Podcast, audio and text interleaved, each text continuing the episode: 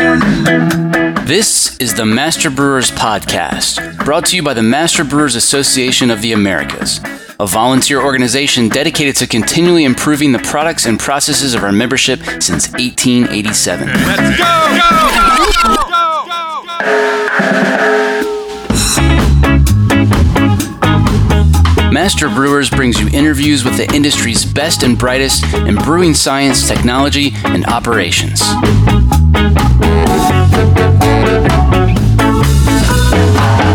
Calm down, I'm moving too fast. This episode was made possible by the following sponsors. Discover more ways to enhance flavor and maximize beer yields with Salvo. Now available in varieties like Sultana, Trident, Lotus, Calypso, Cascade, and many more. Discover how Salvo can help boost your brew at hopsteiner.com. Additional support provided by Every beer has a story, and that's why, for over 95 years, Gusmer Enterprises has offered a full line of solutions, including equipment, analytical instrumentation, and processing aids, all brought to you from leading suppliers and backed by strong technical support. For the solution to your story, go to gusmerbeer.com. And thanks also to Brew Ninja, a brewery software solution that streamlines your day to day operations, including inventory, accounting, sales, and compliance, so that you can focus on making great beer. Listeners of this podcast will receive a unique offer by going to getbrewninja.com and using the code BrewNinja21.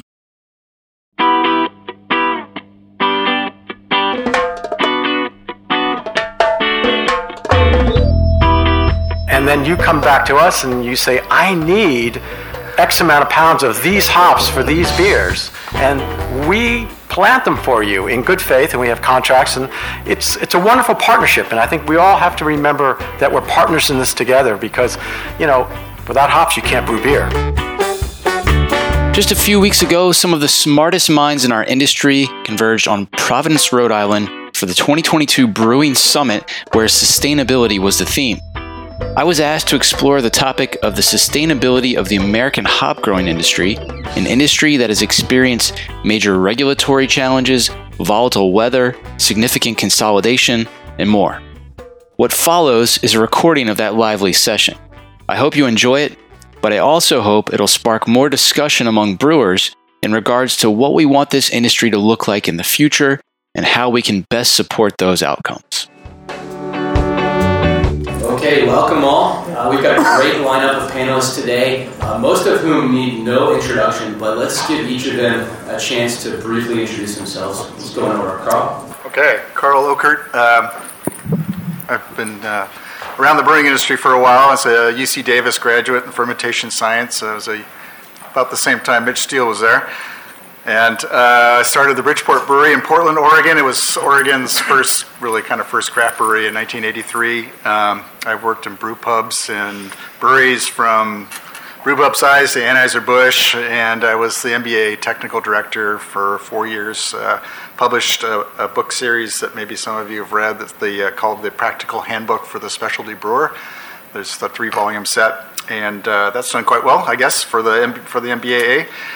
Um, I live in just south of Portland, Oregon, so I live near the Willamette Valley hop region and within kind of an easy reach of the Yakima uh, region. And I've been selecting and buying hops since the early 1980s, so I've gotten to know a few of these folks along the way.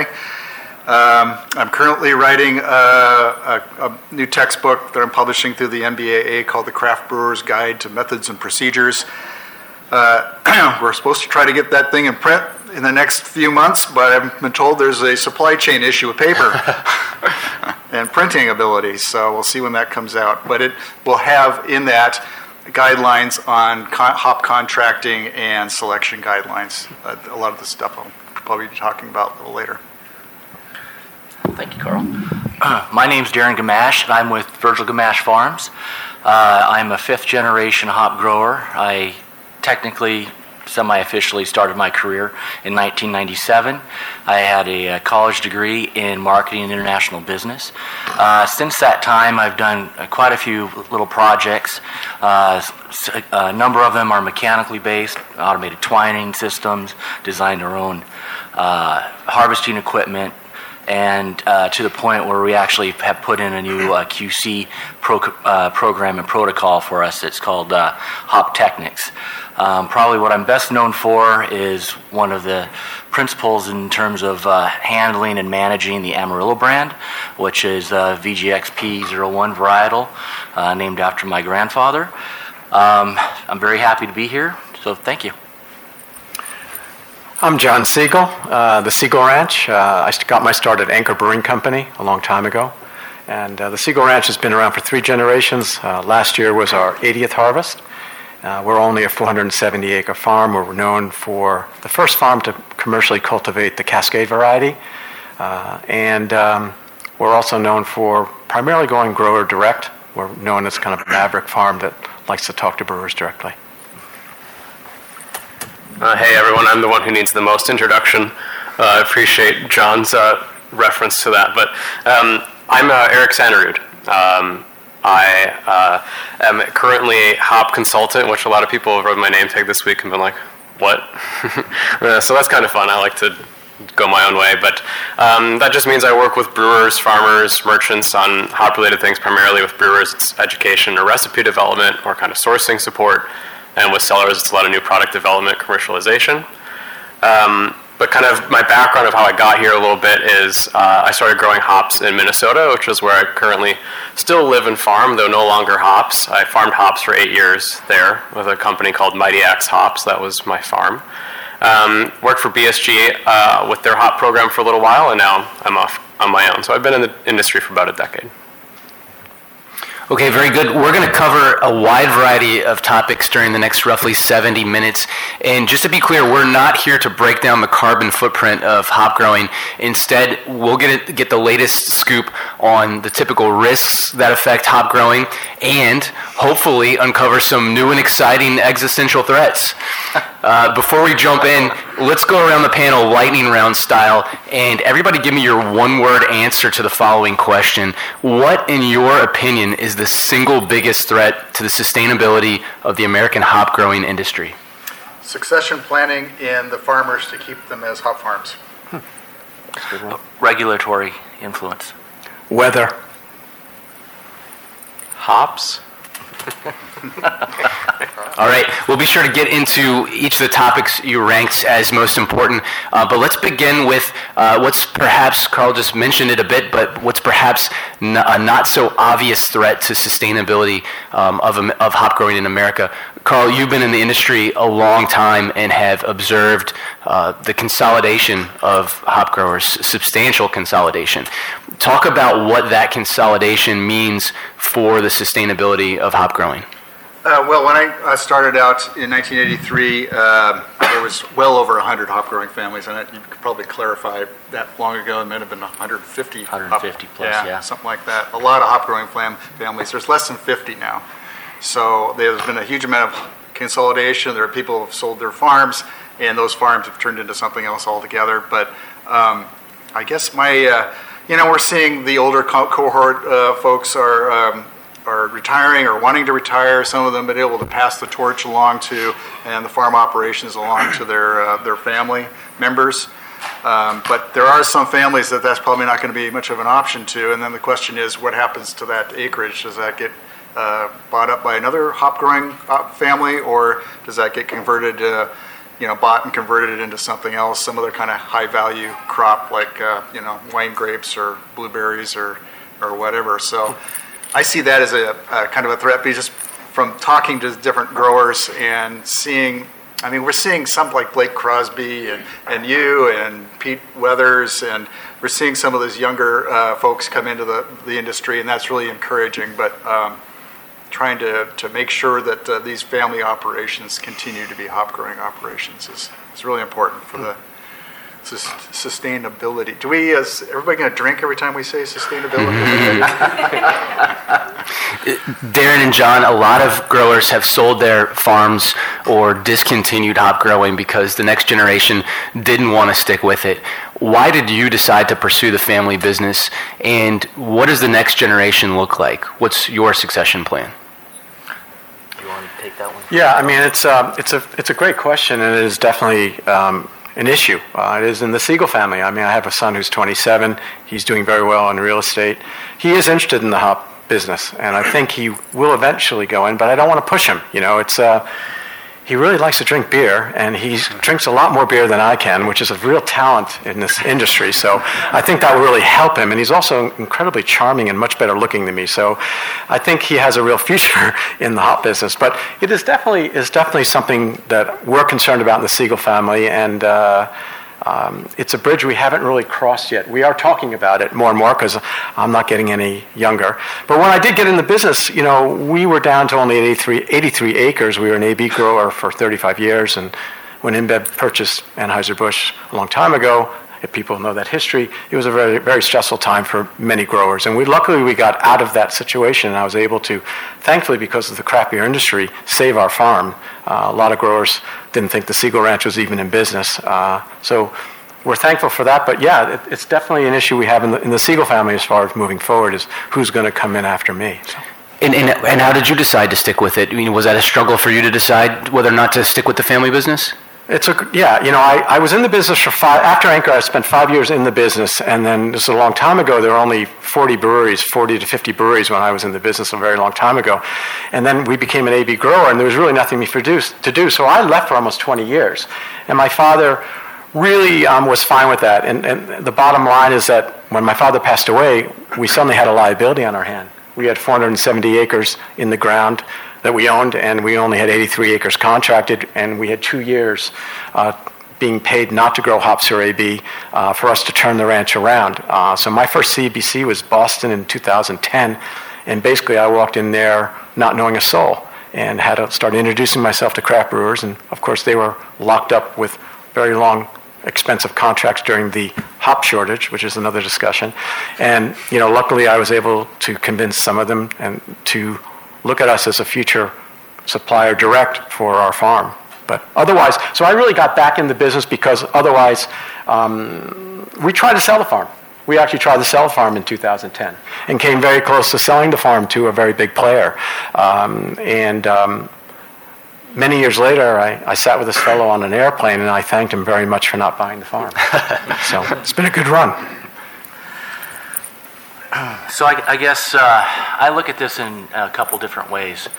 As far as the the the issue of of people coming in and all that sort of thing, I think that the last 20 years has, has demonstrated that when when there's ample investment in the hop market, you start seeing uh, people uh, interested in growing hops. So you see small farms like Lowe's startup. You can make the same case for yours. Um, Eric got into it. So I do think that uh, as an industry, when we start talking about small family farms, that investment occurs, and it largely it just depends on the rest of the industry to make that happen. Um, in our situation specifically, uh, when we look at uh, succession planning, as the farms get larger, the, those of us that have stayed in, we've changed from the the we, and we still have the same ethics and moral characteristics and all that, but we've changed from your small family farm to more of a family agribusiness. So we, I look for talent. I look for people to manage the the, the uh, different operations that we're doing, and it kind of uh, takes away the risk from the individual family members to a certain degree. Um, I'm I'm uh, 48 years old, and my family is relatively young. Uh, my son is uh, nine years old, and my daughter's 11, so there's plenty of, of time for them to make the decision if they would like to stay in the business. So. You just need to tell them how much you enjoy it every day. this is great. What a great life. I love yeah, going. Yeah, it's, it's, exactly. It's fun. I will tell you that Lily asked to go uh, look at hops with me last week, oh, and I was, good. That's I was good like, sign. that's, that is a good thing. It's a good sign. But you know, if you see those hop poles come out of the ground, that's that's a bad sign. Yeah. That's because it's a very expensive thing to set up a hop farm. So uh, that's that's what we kind of watch for. Sometimes on bad in bad harvests, I've seen corn planted between the rows. Yeah. And that's just sort of a oh shit kind of moment there. But uh, then things have turned around, so that's good, been good. All right, uh, growers, what's the latest in the pest and disease department? Uh, do we have any hop plant pandemics on the way? Um, is it business as usual, or was there anything in particular on this front that kept you up at night this year? I can, I'll You tackle can talk that one that first. one. I don't want to talk about it. So, yeah. so, I, so there's a new little pest that we have down in the Grandview area. Uh, it's a Japanese uh, beetle. It's new to our area. Okay. Uh, I How the fuck did that get into our area? I have no idea. I think it was Walmart, honestly. But go ahead. Anyway, I'm sorry. could Sorry. been. It could have been. I'm sorry.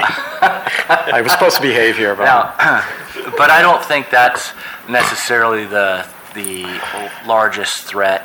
Um, I feel that, at least from a quality perspective, every time that we have uh, a smoke layer, and that comes in in August, it kind of lowers the the terpene and thiol production in the hop plants, and I think that that's something we can deal with relatively easily. But I also think that we just need to be aware of it Okay. and manage manage through it. Okay. Also just temperature. I mean, I, I mentioned weather before. You had a ridiculously cold spring. Uh, the year before, we had a ridiculously hot spring. Um, for, all, for all you people that don't believe in climate change, you know, just sit up here and you know live our lives because it every year's just been zany as hell. And so, I, the cold spring has really affected the baby crop this year, um, and I think we're going to have a very light baby crop. Um, I think quality-wise we'll be fine, but I think weather and temperature are really a, a very big problem um, moving forward. Um, we can deal with the issues with downy and powdery. We can deal with mites. We, we can deal with you know hop stunt viroid. Keep your keep your tools separate. You know there are ways we can work, but you can't control temperature. You can't control the weather, and I, I just think that's really going to be a challenge for us in the future. You guys might not be able to see it, but there's a picture of the spotted lanternfly up there on the screen. Any concerns about that? That's something that you know we're starting to see in, in my area in the Mid Atlantic more often than we'd like to. I haven't seen it in our blocks yet. That's good. Yeah. Let's keep it that way. All right. There is roughly the equivalent of an entire hop harvest in storage, and the 2022 harvest is now underway. Who is going to use all these hops? Not me, I don't run a brewery anymore. I would suggest the brewers. Any concerns about sort of the, the current stocks, if you will? I think anytime you have uh, large stocks, that's always a concern. But I also think that uh, based on the, the history of the last 20, 30 years, uh, the industry is disciplined enough to, to uh, take steps to mitigate that. Um, you've got, in, in, our, in, uh, in our case, we started doing uh, acreage reductions back in 2019 Okay. uh, trying to match to um, uh, our inventory levels to what was actually being consumed. Um, historically, that wasn't always the case with a lot of varietals. How, how, how does that flow and, and work itself out? Because you know, um, you know, John can be sitting over there saying, "Well, hey, you know, Darren's pulling out all this acreage. Maybe I could plant a little bit more and take that." Out. You know, like, how, you know, how, there's not like one person that's mandating sort of, you know, what the acreage should or shouldn't be. How does that work itself out? Well, in this instance, I'm a brand manager for a specific brand. Right, and so it's easier for you. It's easier for me Yeah. to do that. Yeah. Um, I, I, I think we really listen to the brewers and what their needs are. Okay. You know, we're, we're, we're providing, we're trying every year and spending a ton of money to grow the very best hops we can for you as brewers. And we, we listen to you and your needs, and you listen to your salespeople, which is a big mistake. But that's, that's the way it flows. And, and then you come back to us and you say, I need X amount of pounds of these hops for these beers. And we plant them for you in good faith, and we have contracts, and it's, it's a wonderful partnership. And I think we all have to remember that we're partners in this together because, you know, without hops, you can't brew beer. And, and without you, we can't grow hops. So it's really a partnership. And I think that t- at times, you know, it's, it's very difficult for us as growers because we're really taking our, our, you know, our lead from you, you know, and what recipes you need and what hops you need. And, and when there's a year's worth of, worth of hops in a warehouse, I feel bad. Um, but it's like, we didn't, you know, you guys came to us for the hops, so we grew them in good faith, and that's where we're at. I mean, it's, it's a tough thing. Not quite. Not quite, okay. All right, correct me, Carl, because you know So- better than I do. So in 2015, word was put out that the, uh, that craft brewing was going to hit 20% market share by, uh, what was it? 20, by by 2020. And, and where are we at, Carl? And I don't think, I don't know, where are we at, 12? I don't know, not 20. Yeah, so well below 20. And so You the message went out to. You think pe- growers are just throwing Well, stuff no, out without the contract? growers were kind of told, you guys need to increase your acreage, and, and you did. And then on the brewing side, we were told, uh, we're, that, you know, the growers aren't going to take the risk. The uh, brewers had to take the risk. So we had 100% contracts, five-year, 100% contracts. Wrong. Yeah. That's, where's there, is there a train wreck on there? There is, yeah. Yeah, so, I mean, we, those of us who've been in the business a Yeah, while I- knew that. yeah. We talked to our dealers and we said, you know, you can't do this because we don't, we can't, until we can uh, contract with our customers what they're gonna buy for the next five years, we can't give you hop contracts at hundred percent for the next five years. And that is kind of what. So they, people sign contracts, they- there's no way they're gonna be able to do. Plus, the whole COVID thing came along and that Right, was like, right. everything. But That's true. even even that had that not happened, we still would have had the same problem. So it's there has to be a two-way relationship. You're right, we're our partners in this, and there has to be a two-way relationship. Um, brewers need to take off the rose-colored glasses. Do not listen to your salespeople because they have to produce a report that says they're going to grow by 15, 20, 25, 100%, whatever, to the owner of the company. Tell them, okay, you, you give that sales, you give that sales uh, projection to the owner. Now you tell me what you think you're actually going to sell because that's what I need. And if you think you're going to get 25% more, prove it. How are you going to do that? Where are you going to go? What, what markets are you going to expand? What, uh, what Walmart or Sam's Clubs are you going to get into? You have to challenge the, uh, the people that are providing you these forecasts because that's what it all comes down to is reasonable, realistic, realistic Ouija boards, realistic forecasts. Now, your forecast will always be wrong. No one's ever going to get it 100%. But going into it, you want to make them as least wrong as possible. And from there, go ahead and try to get your, your contracting together. But, you know, these market dynamics where all of a sudden um, the, uh, the outward forces are making bad decision making happen. And that's what happened, I think, by that 2015 message that went on, is bad decision making started happening. And now we're kind of all paying the price. Interesting. Does anybody think, um, I don't know if this is the answer or not, but, um, you know, should the HGA play a bigger role in that, or should there be some board or some group that really helps to guide the industry in terms of, you know, what the total acreage should be, or should we just let market forces work it out? We, we tried that back, uh, it was called the Federal Marketing Order, and that was back in the 80s, right? Yeah, it's, I was 70s and like, yeah, it was bad. I do remember that. I It was remember very there bad. was, Yeah. yeah, and that was like an enforced Yeah, it acreage was- limit. It didn't work. Yeah. But, you know, but this isn't working either, No. you know? No. So, Go ahead. So we did a hybrid situation. Uh, so anyone that came to us in those years from 16 through uh, 22 and had a contract with us, we modified it and we cut the acres. And that was kind of how we knew what the litmus test was going to be for where we needed to be for inventory production for the following year. Having inventory isn't necessarily a bad thing because it gives you space to react to weather events, uh, natural disasters around the world, uh, logistics issues, that sort of thing. But too much is a problem. Cool. All right. Um, there's this silly little podcast that a few people listen to in the industry. Um, Carl, you've been on, on the show before trying to help brewers make uh, fewer bad decisions.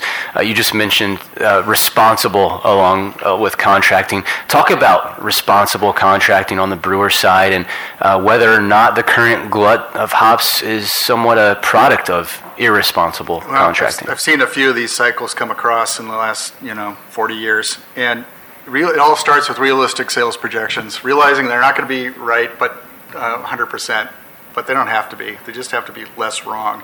And, um, you know, and I've dealt with this. I used to, when I was with the, I used to buy all the hops for the Gambrinus company, which was Shiner, Bridgeport, and Trumer.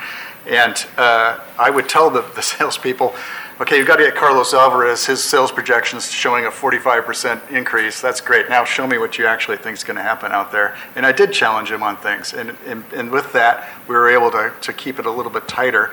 But getting into rolling contract situations was kind of a, a good idea in the past, and that was uh, a 100%, 75%, 50% three-year rolling contract. So you're 100% for Cascade this year, you're 75% on it for next year, and you're 50% contracted for the year after. And then they just kind of bump up and you top up each year to keep it. And that way you can make adjustments as you go.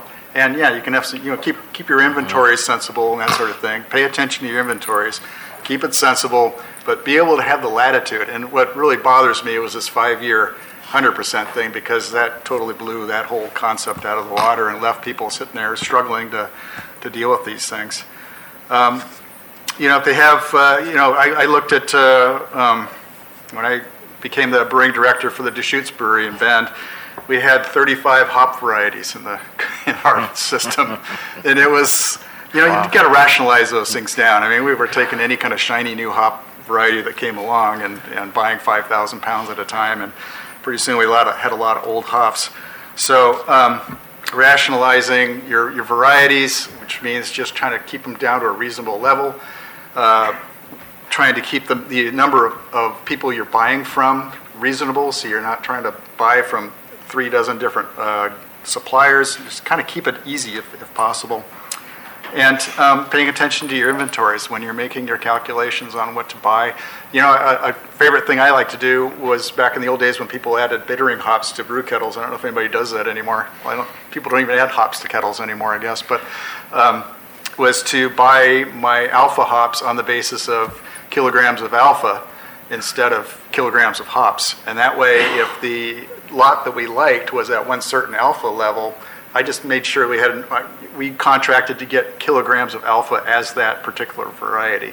So it, it didn't really matter which lot we bought, we were always going to get the, the correct amount of, of alpha acid that we would use.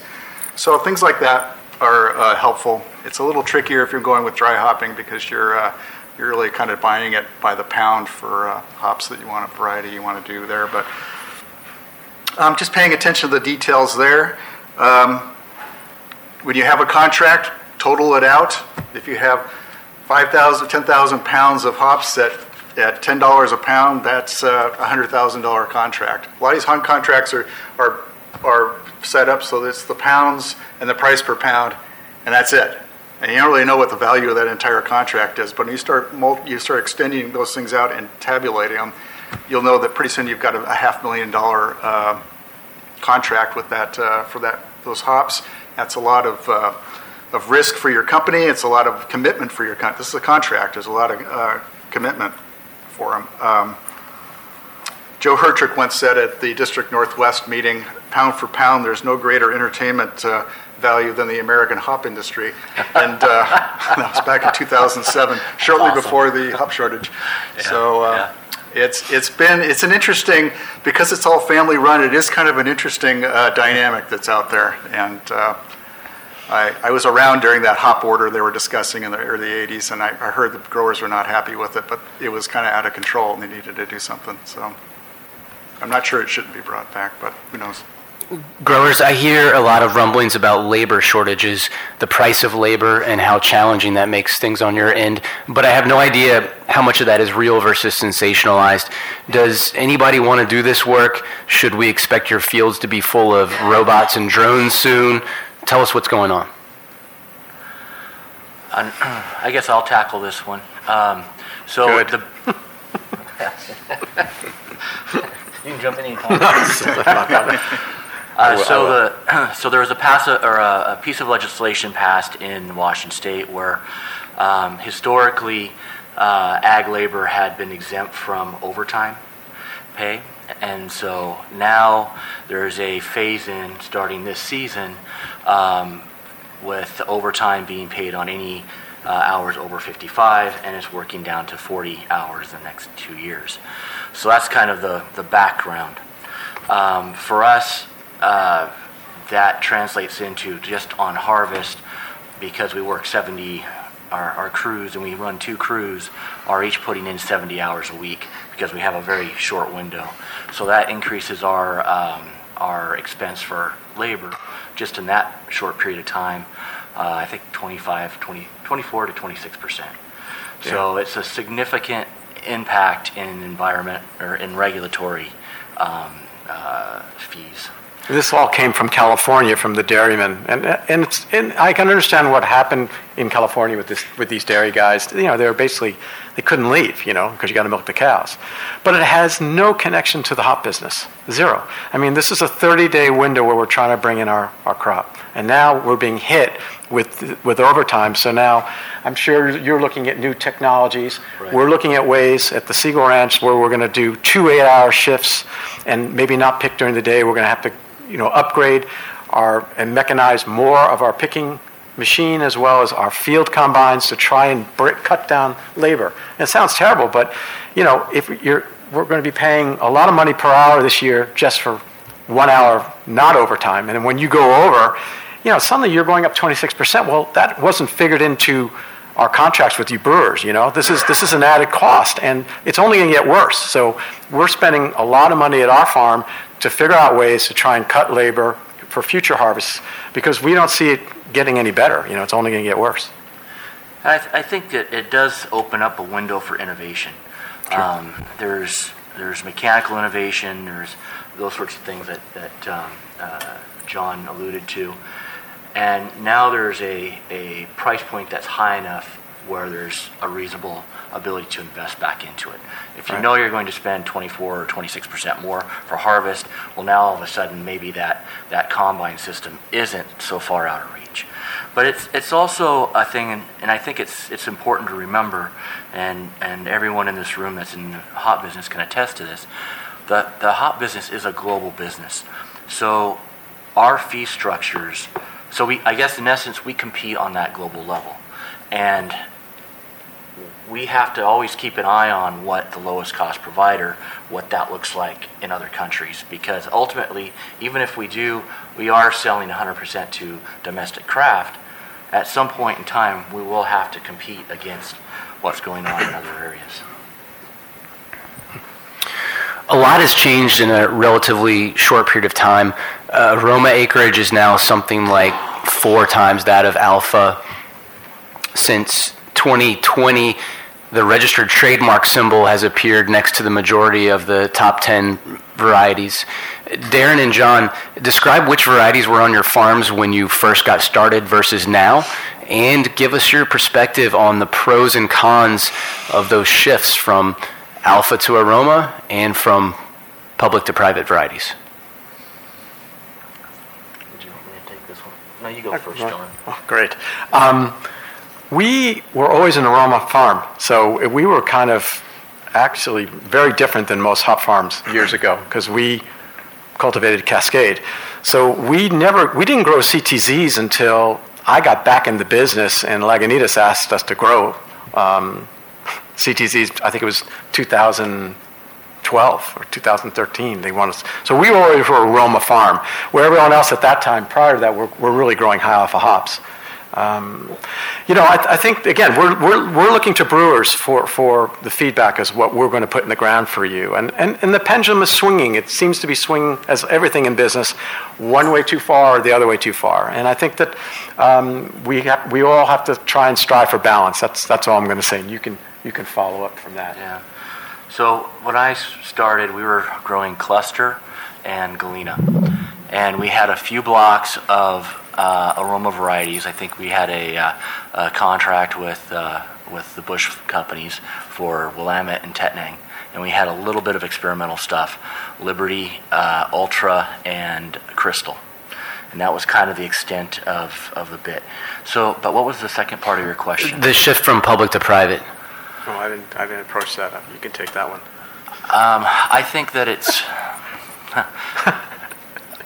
I think there, there's a natural evolution there, right? And so as the um, as there became more people looking to uh, differentiate themselves at, at the brewery level for more different flavor profiles, et cetera, et cetera, there became, became a requirement to put out more varietals quicker. And I think that really is kind of what drove the, the public versus pi- private uh, change. So, I, I follow.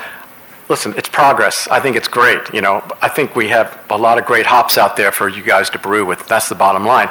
But on the other standpoint, I don't think public varieties should take a hit in pricing because you're paying more for some of the for the proprietary hops. And I think that's happening a little bit in the marketplace. And I, and I think it's unfortunate because you're going to see more and more public varieties go south, right?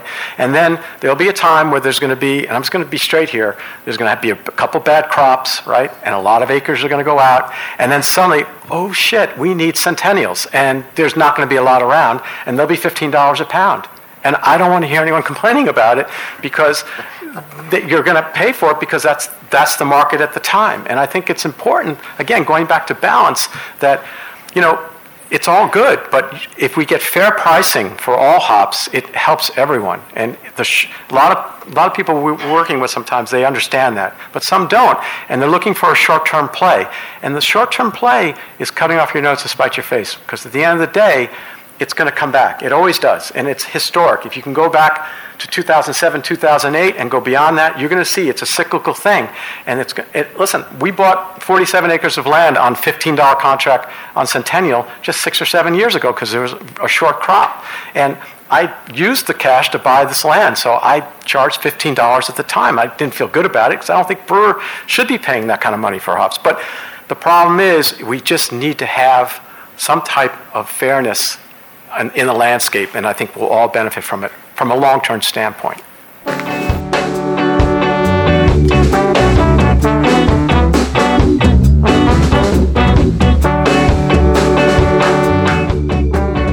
Coming up. I think, I think the hop has a future, I really do. Uh, from a grower standpoint, it's a great hop to grow. Whether you guys like it in your recipes, you know, you let us know. Um, we have four acres in the ground right now uh, and it's sold. We've sold out. So um, we'll see where it goes. But it is it is a hop that I think has has potential. I'm John Bryce, and you're listening to the Master Brewers Podcast from the Master Brewers Association of the Americas.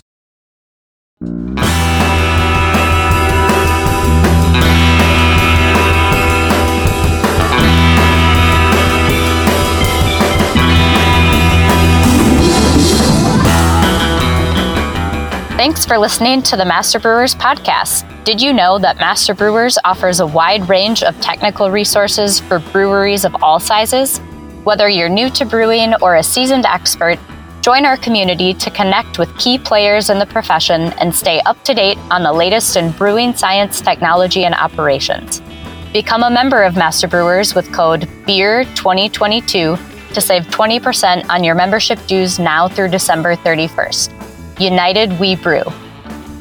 There's really only one thing that keeps this podcast going, and that's when listeners like you take the time to thank our sponsors. The next time you talk to a rep from one of these companies, be sure to thank them for their generous support. Get to know Proximity Malt. We malt superior, European style, low protein varieties grown close to home in Delaware and Colorado. Domestically grown, precisely malted to style with our team of seasoned experts and two brand new malt houses, try what's really new in malt. Check us out at www.proximitymalt.com. Brew Monitor from Precision Fermentation works with your existing fermentation tanks to track dissolved oxygen, pH, gravity, pressure, temperature, and conductivity in real time from any smartphone, tablet, or PC. Get started for 30 days risk-free. Visit precisionfermentation.com/mbaa brought to you by CanCraft and BSG. Whether you need a full service packaging experience from design to delivery, or you just need some aluminum cans, CanCraft can do. CanCraft's design and aluminum specialists are here to support your business every step of the way. Visit bsgcraftbrewing.com backslash cancraft to learn how CanCraft can help realize your brand potential. Are you looking to improve quality, shelf life, and sleep better at night while offering a wider portfolio of beverages? Alfa Laval has over 30 years of experience delivering inline flash pasteurization technology to the brewing industry. Flexitherm is a tried and true flash pasteurizer at an affordable price and comprised of Alfa Laval's own high quality pumps, valves, and heat exchangers. Whether you offer barrel aged beer non alcoholics or are expanding your customer reach with your core brands, Alfa Laval's Flexitherm can accomplish all your goals in a flash. Visit us at alfalaval.us slash MBAA to learn more.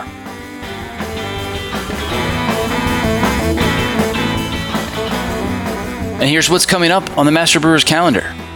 The world famous Master Brewers Brewing and Malting Science course begins September 9th. District Milwaukee meets at Third Space Brewing September 15th. Don't miss the Using CellPose 2.0 and open source deep neural network for yeast cell counting webinar on September 19th. District Eastern Canada meets in Montreal on September 21st. District Ontario's Iron Brewer competition is September 23rd. Check out the full calendar of events at mbaa.com for more details or to find a district meeting near you.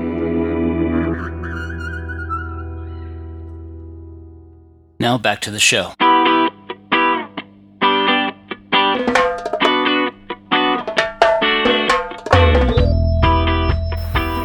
Darren and John, how does that, um, how does such high acreage of only a couple of varieties affect harvest timing, picking schedules, and general workflow on your farms?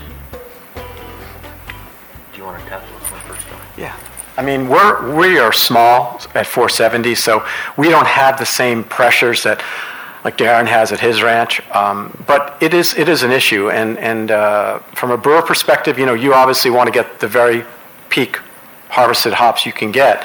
Um, so it is a challenge, and I think technology in, in the future is also going to play a significant role in being able to harvest the hops in a timely fashion. And also, we're using a lot of technologies in the field as far as determining when ripeness is there to, br- to bring them in. Uh, so I think it's, it's, a, it's a combination of technologies and because um, there's only so much you can invest from a back end harvesting and drying capacity for, for large farms. So it's really a question of how do we do it in a, in a timely fashion. It will be one of the challenges of the future. So this was a, uh, a challenge for our operation. Um, back in 2004, we were about 274 acres. Uh, this year, we're 1,200 acres. Um, of that, the historical um, uh, range is about, uh, you know, your harvest windows are five to seven days for any particular variety. And we became famous for Amarillo. And that son of a gun is a tiger.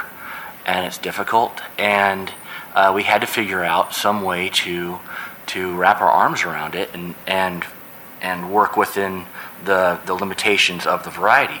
So, how we approached it was that I put in, I hired two chemists, uh, organic chemists, and we started fingerprinting and using uh, uh, the maturity of the of the hop, and we started looking at the microclimates, and we would go through, and we have this lab we call Hop Technics, and we have our harvest timing protocols, and what they are is is the lab goes out, and they've already started, um, and they sample each block, and they do it as we get closer. They start at once a week, and then they go up to uh, three times a week and they produce a list of fields that we go in and pick. And what we're looking for is we're looking for a ratio of thiols, and we're looking for a ratio of terpenes and intensity, and we jump around. So I've been able to take uh, a five to seven day window on one variety, and I've been able to broaden it all the way up to uh, 24 days and 26 days at the peak. Um, right now, it's uh, currently about, oh, I would say it's about 18 days. Um, and we've also invested in enough uh, capacity on the front end because it's it's um, uh, to do this. And with and with that, we also increased and we started an auxiliary grower program. And so we did that in 2012, 2013. And so we started utilizing the windows of these different um, growers around the around the valley, around the tri-state area, and over in Europe. So that's how we're able to to uh, do that. A bunch of different ways. Cool. Used to be uh, early, middle, and late cluster, right? yes, yeah. L1s, L8s, yeah. Yeah. Karl, how does that shift to proprietary varieties feel as a brewer? Brewers can't buy these varieties from just anyone. Are hops being Monsantoized? Yeah, it's an interesting term. I've I had uh, some great debates with John Gorman from Haas in the old, not too distant past on this, and uh, I never did quite change his mind on it, which is pretty normal for John Gorman. But in any event, um, the You- choices. You didn't get arrested, did I you? didn't get arrested, no, yeah, citizen's arrest. Um, The choices are more limited in uh, the proprietary varieties um, because they're starting to be, as you said, you know, if you look at the, the list, they're all got a TM next to them now. So the public varieties are starting to be taking backseat. I, I'm sorry to see a lot of these crystals in danger, nuggets in danger, Willamettes even in danger, and it's it's kind of sad to see. The, to me, it's kind of sad to see this nostalgic because I grew up with these hops. But in any event, the the varieties are a little more uh, limited. Uh, who you can buy them from is limited. I like buying farmer direct. I started doing that with Blake Crosby's farm uh, way back in just when AB InBev took over, and the hop farmers were just uh, there was there was signs up you know you pick hops on the fields. There were hops that were just left on the vine to, uh, to go and uh, it was pretty sad to see. And so a lot of farmers started talking to brewers. It wasn't always that way. That was for a long time we just were kind of kept away from each other. But i like buying farmer direct. You can buy farmer direct from proprietaries that are produced by a farmer but if you don't if they don't produce those if i go to another farm that's growing one of these other varieties, Mosaic, Simcoe, whatever, I have to make the arrangements through the, the owner of that rootstock, which is, you know, uh, you know, hop breeding company or whoever. So that's a limiting factor there. And then the pricing is, it's not really market pricing, it's more of a pricing set by the owner of the rootstock and what their management plan is. And in some ways, I can understand that it is kind of like the hop board stuff that I'm talking about in a way. But it also means that the prices don't really reflect what the market, the supply and demand curve actually looks like, so necessarily. So, and lastly, I think it, it puts uh, pressure on public breeding programs, public uh, research programs at the university because they are not necessarily getting the funding from the USDA if the, if the volume of hops aren't, you know, there to, and the farmer support isn't there to, to justify that. So those are some things that I would put forth. Eric, I know the topic of public versus private has been on your mind. Let's hear your perspective. Yeah, hey, sure. Uh, so you're all reading the the uh, my my, uh, my quote there. You know, that that was the year where I think a lot of us saw the, the either the harvest reports or now this year's stringing reports and did the math right on seeing that the acreage had really definitely shifted to over 50% private. Uh, this is a really tough conversation in our industry. Um, people find themselves in different corners. People find themselves with different kind of financial incentives around successes of different varieties or whatever. But I think a really important place to start with this conversation is that this isn't about uh, which one's better. It's not about private versus public. It's not a zero-sum game. It truly is not. And in fact, some of your favorite private varieties are because of the public hop program uh, providing uh, initial breeding stock for that. So it's not a zero-sum game. It's more of a conversation that I believe we need to be having as an industry as a whole, hops and, and beer, about what is the what's the sort of healthy balance that we're looking for.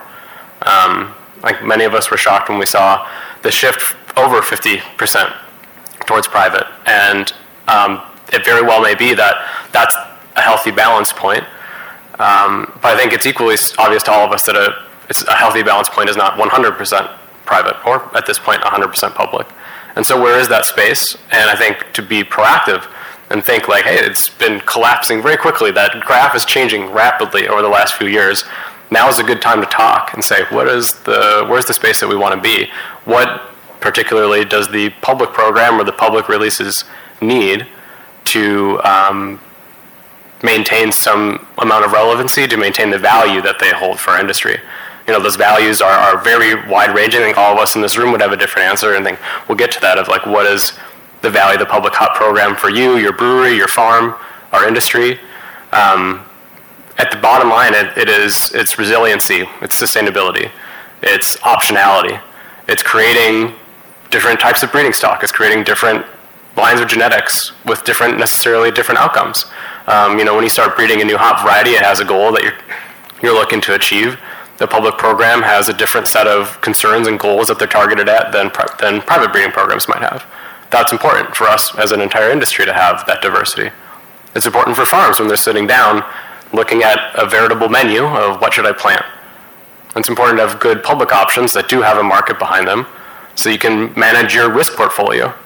it's a big thing for a farm if you're 100% signed up behind perhaps one marketing supplier or one person to market your crop, right? That's what happens if that person doesn't want to or cannot or whatever happens to that crop. That's putting your farm at risk. So public varieties are valuable for that. You know, they're creating redundancy, they're creating resiliency for our farmers, and that comes back around for every brewer and every drinker to have that again redundancy or resiliency or even just new little niche thing. You know, there are at the HRC meeting a few weeks ago. There were a lot of conversations about specific types of genetic traits that we're really looking for as an industry, and that's something that the public breeding program is going to be providing. But you know, if we, if we, if we want to maintain a strong public program, and I think many of us in the industry do, um, the challenge, the biggest challenge I see to maintaining that that that percentage of acres is maintaining that brewer interest. We already heard this from the growers; they plant what you ask for. Um, my uh, my little analogy, and maybe I'm too nervous and I'll, I'll mess it up. But if a, a, hop is released in the middle of the forest and a, no one's around to hear it, does that hop even exist? You know, a brewer can't buy a hop that they don't know exists. Um, raise your hand if you've heard of Vista. Good job. Thanks. Uh, but what about, say, uh, Triple Pearl or Triumph? Um, we're in a we're in an invested community here. I expect more hands than average. But I ask, you know, the general brewing audience, uh, Triumph also kind of got the uh, short short stick with the release right ahead of COVID, of course. But um, you know, the, the point stands that um, we all have seen how our industry has changed. I mean, we hear about brewers hear about new private varieties. There's a there's a significant financial incentive for those varieties to sell well. Um, which there should be, that makes sense. There's also a marketing budget for the release of a new variety from a private breeder. The, US, the USDA literally does not market. Um, that is not part of the charge of the USDA breeders. And there are a number of other organizations that are in supportive of that kind of public hop ecosystem, um, but none of them really have an exact, clear goal for the marketing of public hops to brewers either. And that hasn't been necessary in the past. The people here you know know more than about that and the history of it than I do, but certainly um, these days, uh, naming Vista and then putting out one or two press releases is is is not enough to get there for a hop to fully know, you know, to know if this hop really does have a market uh, for it or not. So there's a lot to talk about. You know, Eric, I get emails every single week from the major hop merchants who are constantly promoting some new trademarked variety or product, um, whereas, as you just mentioned, the USDA doesn't have a marketing department. Um, tell us about the Vista Hops project that you've launched and what you hope to achieve with it. Yeah, sure. Uh, it, it warms my, my, my teeny little, sometimes too cynical heart uh, to see how many, how many of you raise your hands uh, to the Vista question. Um, this is a little volunteer effort that I started because I've, I, you know, I've seen this issue as a grower, uh, you know, outside the PNW. It's another reason for a strong public program because those, those are the uh, varieties that non, non-PNW growers are, are, relying on for their acreage. But um, I just thought, hey, you know, I, I've, I've worked for a company that's marketed hops. I, I can see how companies market hops, uh, particularly in the day era of social media. Everyone's marketing is out there on their Instagram. You can just go type it up, you know, search hashtag with the hop name, and you can see how it's operating. And so, well, we can do this. Um, we can try this. I worked with Pints and Panels. Thank you so much for the nice coloring and the little logo that we developed. It's entirely uh, crib sheeted from uh, how I've seen other pub, uh, proprietary varieties marketed upon release. Um, and it's to get the word out there. If you don't know about Vista, you can't buy it, and, and now you can. Um, I'm really hopeful that it's an opportunity for others in the space to come together and say, hey, we can, we've seen the success of Vista, this, this, the, the, the marketing of Vista, um, which is again an entirely volunteer thing with like my free time and like a little bit of my like side consulting money, truly not including like labor, which again has not been paid. It's been a less than four thousand dollar effort. Um, and when you put that up against what the marketing budgets are for new proprietary releases or just for marketing of hop merchants in general or for promotion, general promotion of U.S. hops, it doesn't cost a lot of money to get a lot of impact, um, especially in the age of social media. You can reach a lot of people with kind of creativity and energy, um, necessarily versus just dollars. Um, breweries know this quite well. Um, so I'm hopeful that it's an opportunity for those in the industry, brewers, marketers, sellers, to kind of come together and think, well, what can we do, you know, beyond uh, just the, the more recent Vista effort? What could we do for public ops more generally? And if there's folks who are listening or, or attending today who are interested in talking about what does it look like to support public ops uh, and, and marketing of public ops more in the future, I would love to have that conversation. Excellent. John, um, we were talking uh, about Vista earlier today just a little bit, and you seemed pretty excited about at least the agronomics of it. Um, why don't you guys uh, talk a little bit about you know your experience with that? Yeah, we were asked to uh, plant Vista three years ago, so we were the testbed uh, farm for one acre for the last three years of the hop. And um, it's a great hop to grow. I mean, it, uh, agronomically, it's, it's a beast. Um, it's a little bushy as far as pick, picking, but, you know, uh, it's a great hop to grow. I mean, last year we did 15 bale on, on Vista, and it, it doesn't seem to have real issues as far as, um, you know, powdery or downy or uh, other, other, other things that could hit a hop. Um, Henning did, I guess it's Henning did it? Did Henning? Yes. Yeah, Henning did a great job. Dr. Henning did a great job with this variety. Uh, you know, in the rub, you know, in the rub, I, am I'm, I'm kind of picky when it comes to rubbing hops. This, this hop didn't wow me in the rub in the field. Um, when it was dried, um, it, it is, it's a nice hop. It kind of has this tropical white grape skin type of aroma. And I've tasted beers from hazies to um, more traditional uh, IPAs, and, and the hop shines very nicely. Um, I've had three beers with um, with Vista, and I, and I, liked all of them. So I think I think the hop has a future. I really do. Uh, from a grower standpoint, it's a great hop to grow. Whether you guys like it in your recipes, you know, you let us know. Um, we have four acres in the ground right now. Uh, and it's sold. We've sold out, so um, we'll see where it goes. But th- it is it is a hop that I think has has potential. Have you grown? Have you grown any? Or? This, this is our first year. Oh, okay. Yeah. So, so we uh, volunteered to plant an acre of Vista this season, and uh, uh, I concur with everything that John said.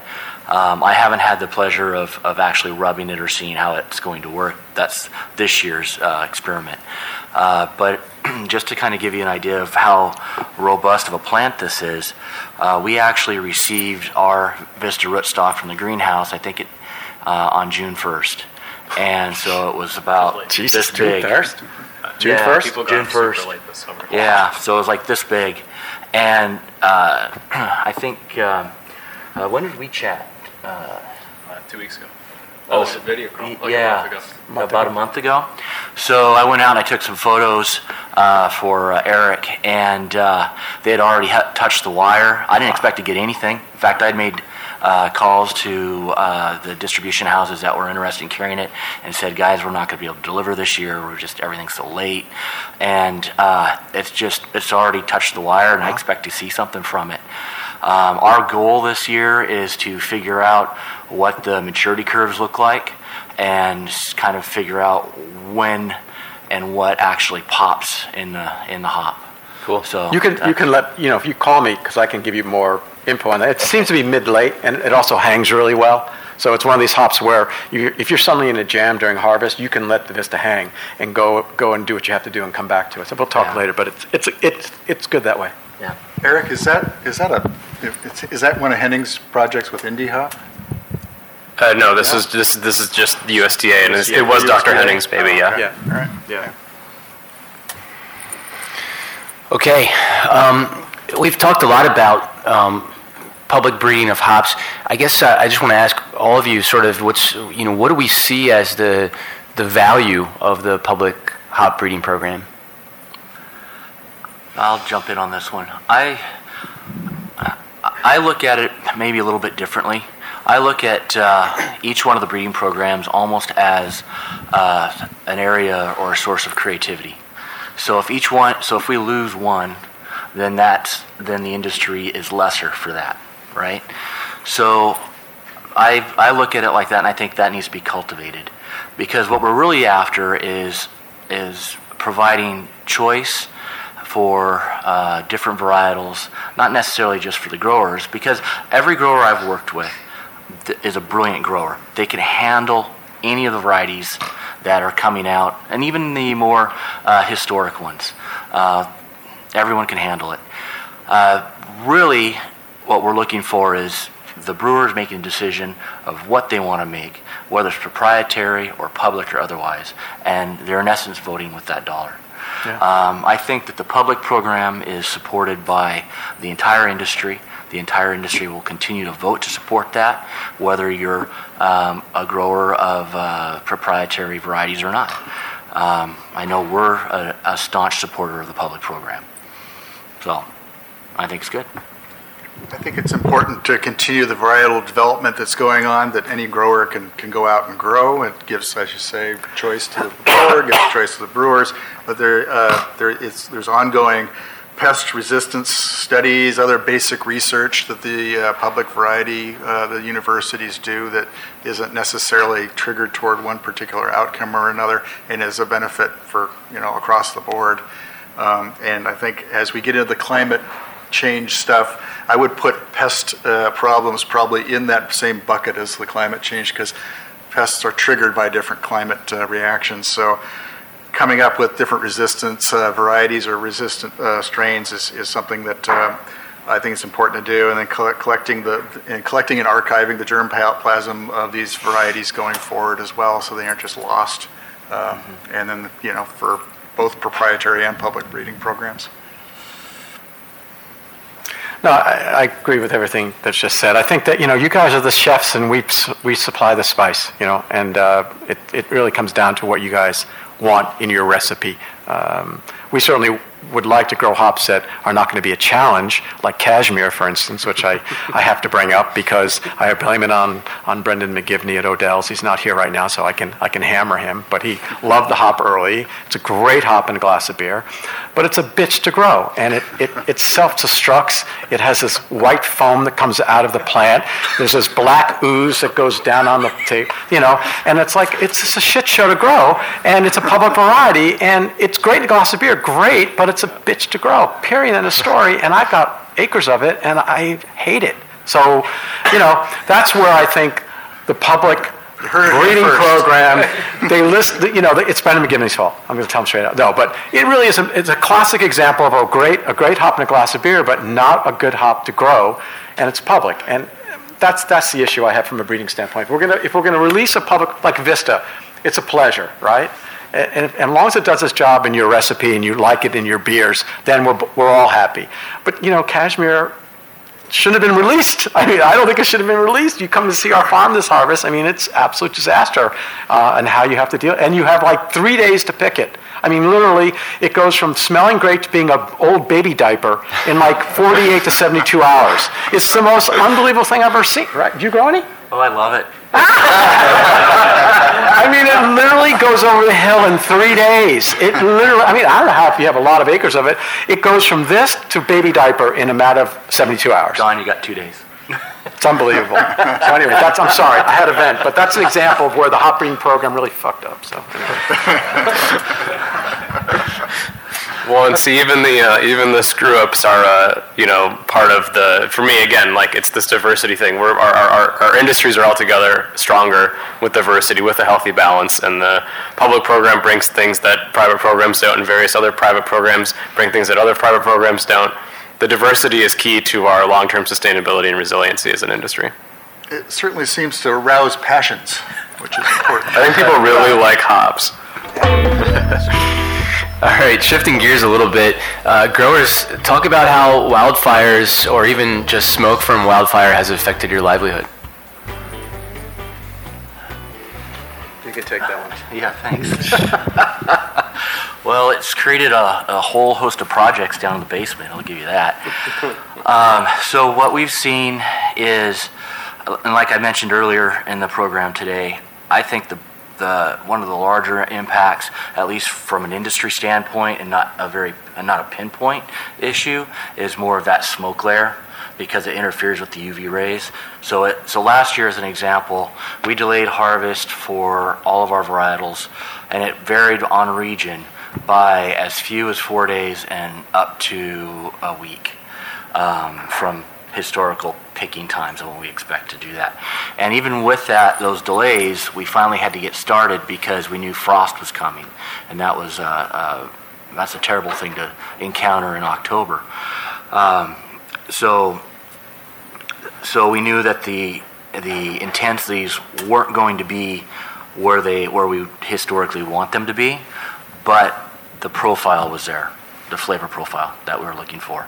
So it ended up being an okay season, but it was just not what it could have been. So. You know, it's it's a real issue, and that's why I said weather at the very beginning here. Um, you know, it's uh, it's two things that really climate climate change and weather and smoke is something we can't control. One of the problems that I have found over the last two or three years is that we don't have a standardized measuring system for smoke taint.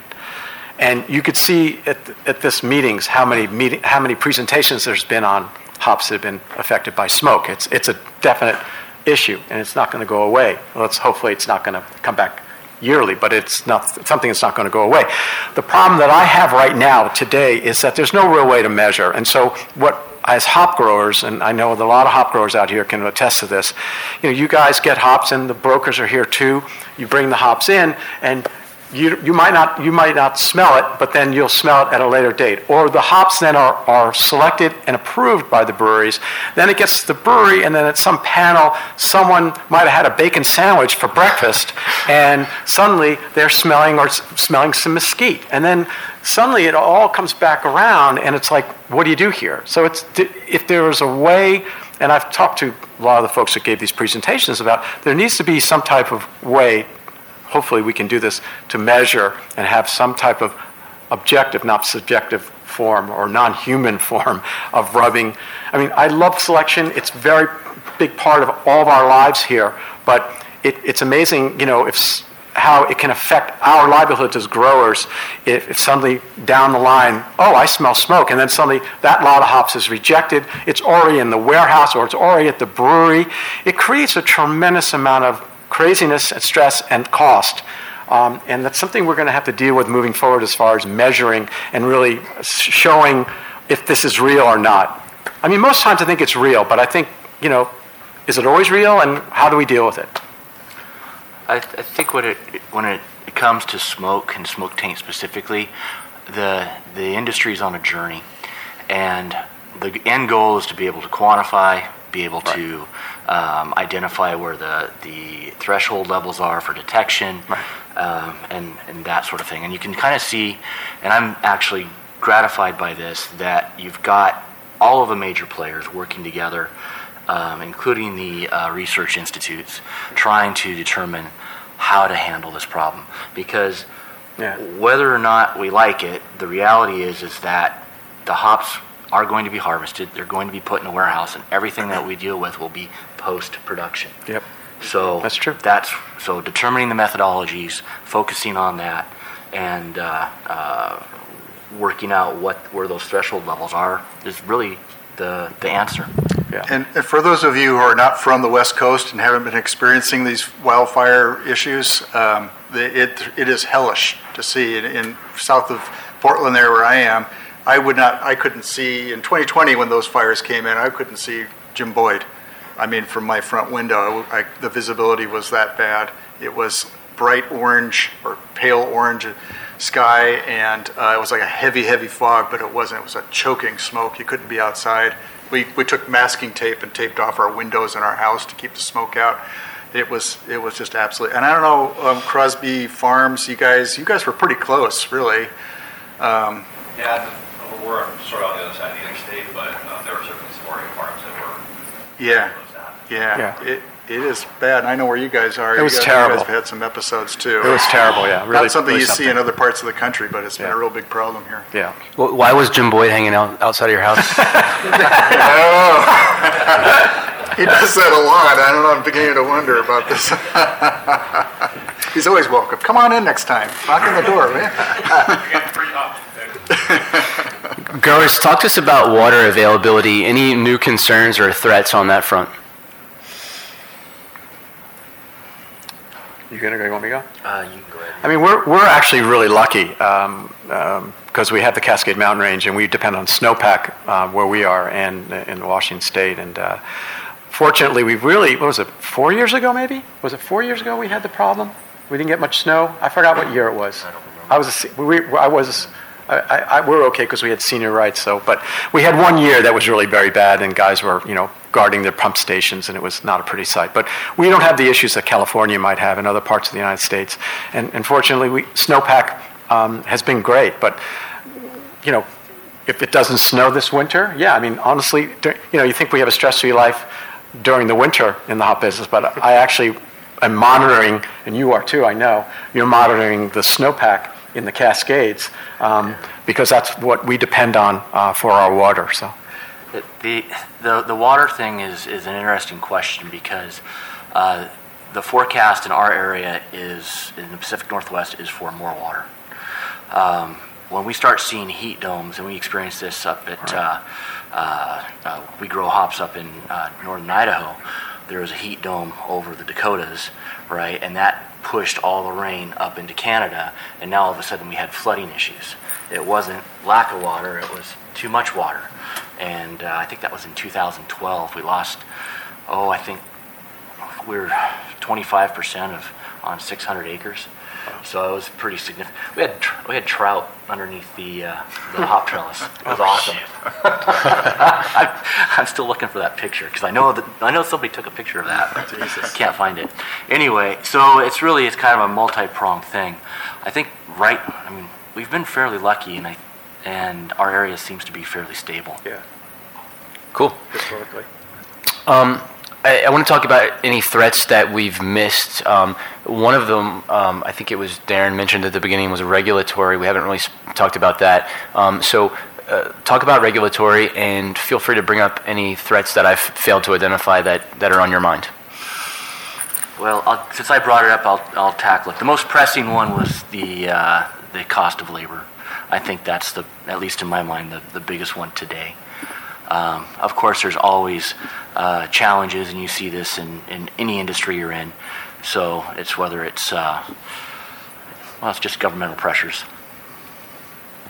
I mean, we're being affected like everyone else is. You know, you guys are paying more for cost of goods, and so are we. It's, it's, it's hitting everyone.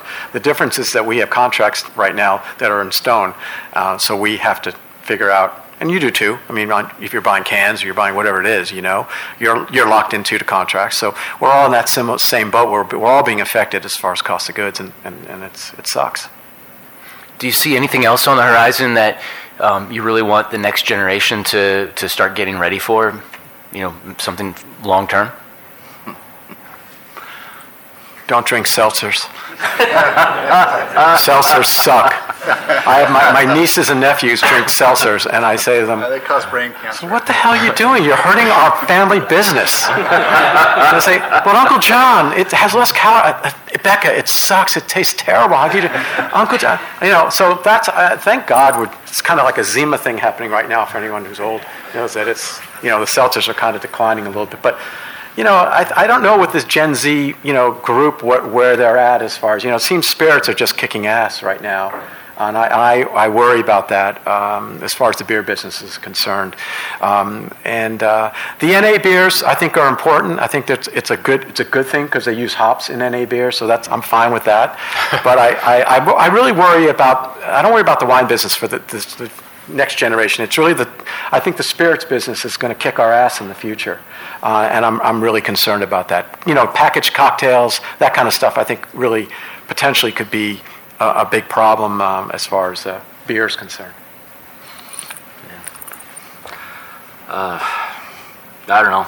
I would say my advice would be um, uh, every day there's going to be a different challenge. So enjoy what you do because that's the reason you get up in the morning and go to work. So that would be my advice to the kids.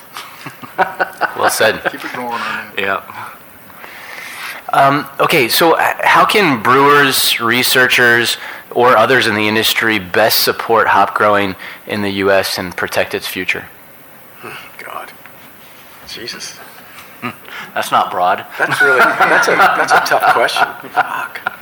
I think, I think it comes down, once again, to supporting the public research uh, institutions, the universities and whatnot. Um, As climate change continues to be a problem, you know, there's, there's a good poster, uh, great poster, I thought, uh, this morning um, about hop gene editing and kind of trying to come up with ways of, of putting, inserting new material, genetic material into hops to make the, uh, the process go a little faster as far as uh, screening out varieties and, and uh, putting in uh, genes that will help with resistance and resilience for the plant to pest pressures and climate pressures like water resistance, uh, drought resistance, or drought, yeah, drought resistance, I guess. Um, those kind of things. I think I think we're going to need to get probably more serious about uh, using these these kind of tools than in the hop business. Um, people have been using them in the grains already, but uh, probably need to use those in the hops. And I think coming out of the public university programs, that's probably the best resource to do that with. That's an interesting point, Karl. I, I think that I agree with you, and I think that those are the tools that are going to uh, allow change to occur even faster. And if we think it's happening quickly now, as soon as you start playing with gene editing and being able to screen at that level, you're going to go through thousands and hundreds of thousands of, of seedlings, and you won't even have to let them grow. You'll just be able to do it.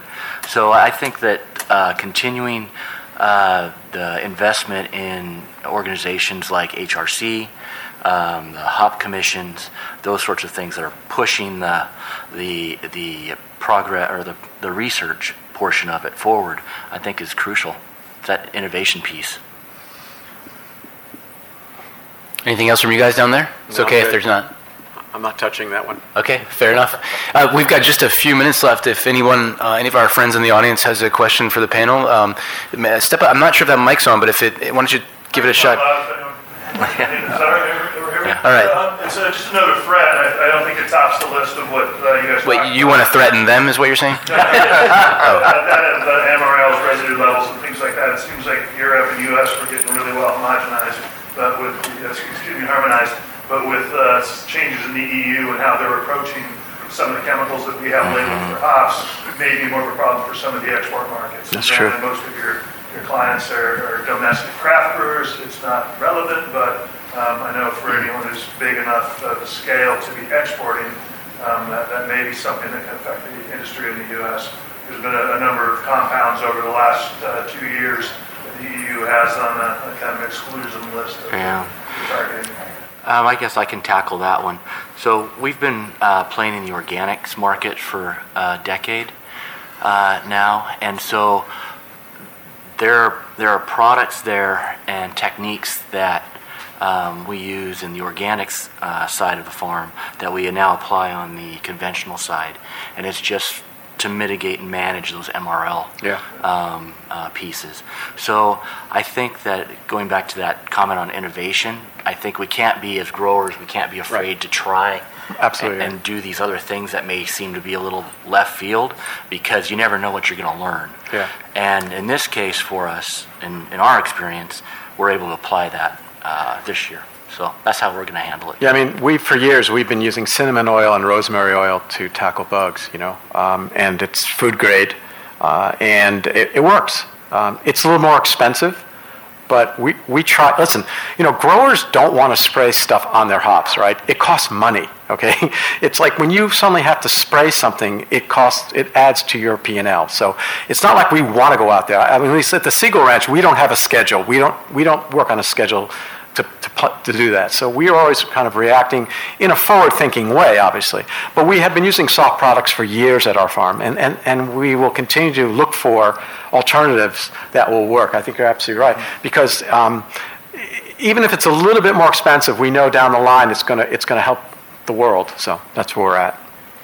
One of my favorite question askers and past president of Master Brewers, Tom Epplett, has a question. Thanks for the uh, introductions. I guess you can hear me. Okay, being the I'm probably the oldest guy in the room. When you put the picture of the fire up there, I have to bring this up, okay? Just for comment, all right? Okay, this is dated October 4, 2006. Yakima warehouse fire destroys 4% of the nation's yield of crops. Any thoughts? I didn't start it. I know. no, I mean, just, I guess the point being is that some of these disasters that happen, Yeah. you know, we're all control freaks, and this is something you can't control. That's, I just wanted to point out to everyone else in this. can't control the truth in that statement either. Well, I know, yeah. Four percent of the world's supply does not fit in one warehouse. Right. They, they forgot that part. Yeah. Okay, I stand, I stand Yeah. corrected. But anyway, my point, Yeah. my point being is that, holy shit, what happened? Yeah, that, that kind of thing. That's Yeah. Just bring it up, that's all.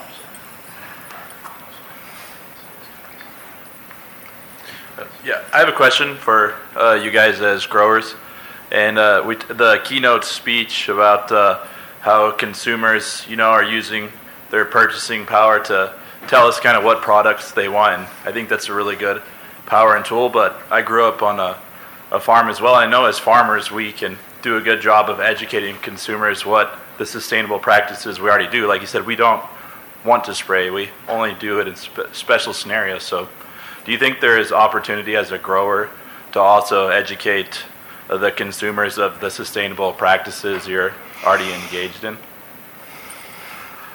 I think that's going to be coming because I think it's going to be a, uh, uh, a marketing point this, uh, from the different uh, organizations. Yes.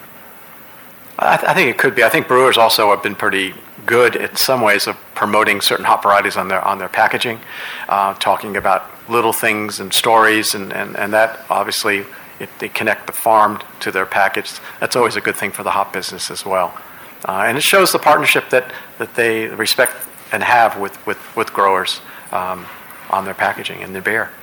Yeah, I think for producers of craft or consumers of craft beer, they're very receptive to the whole idea of sustain. You don't have to make that argument really to them, so it's a little easier to do, and we can pass those things along. Like salmon safe, you know, label on your your your beer label and that kind of thing has not been a hard thing to do, really. So, thank you.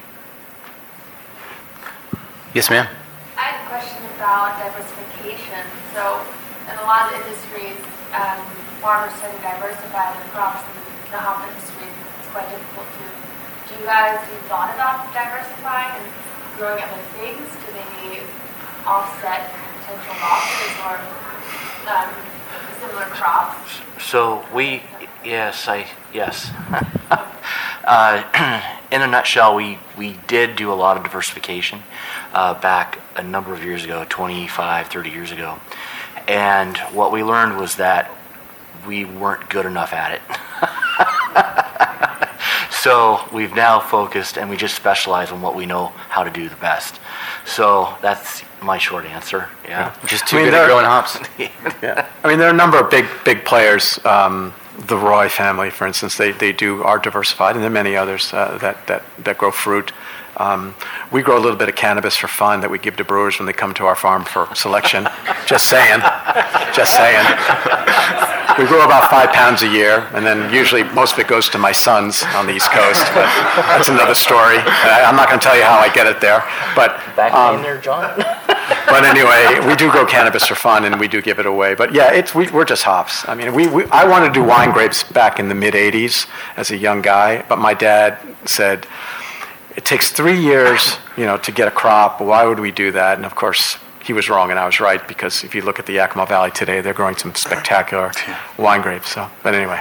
We're seeing that in some of the other farms, like Go- Goschie Farm is a great example of someone who's really diversified. They've grown, I think, that a barley crop. They're going into barley. They're going into they're going in wine grapes for. I guess they decided that that was a good idea, and they've been growing wine grapes for a few years. And I think they had a hog farm operation at one point, if I Oh, remember wow, right. really? So they were they were kind of in several had their hands in a couple of different things, which is probably smart to do, rather than all in one basket. All right. Well, unless my clock is off, uh, I believe we're out of time. Um, I hope everyone enjoyed today's session. If you did, uh, please give our panelists a nice uh, round of applause. Thank you.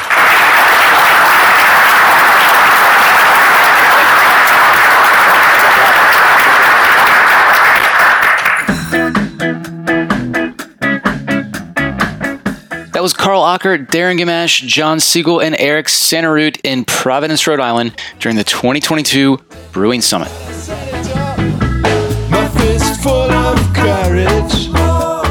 Are you enjoying the Master Brewers podcast? Let me tell you about a simple way you can help us keep making more. Take a minute to thank our sponsors.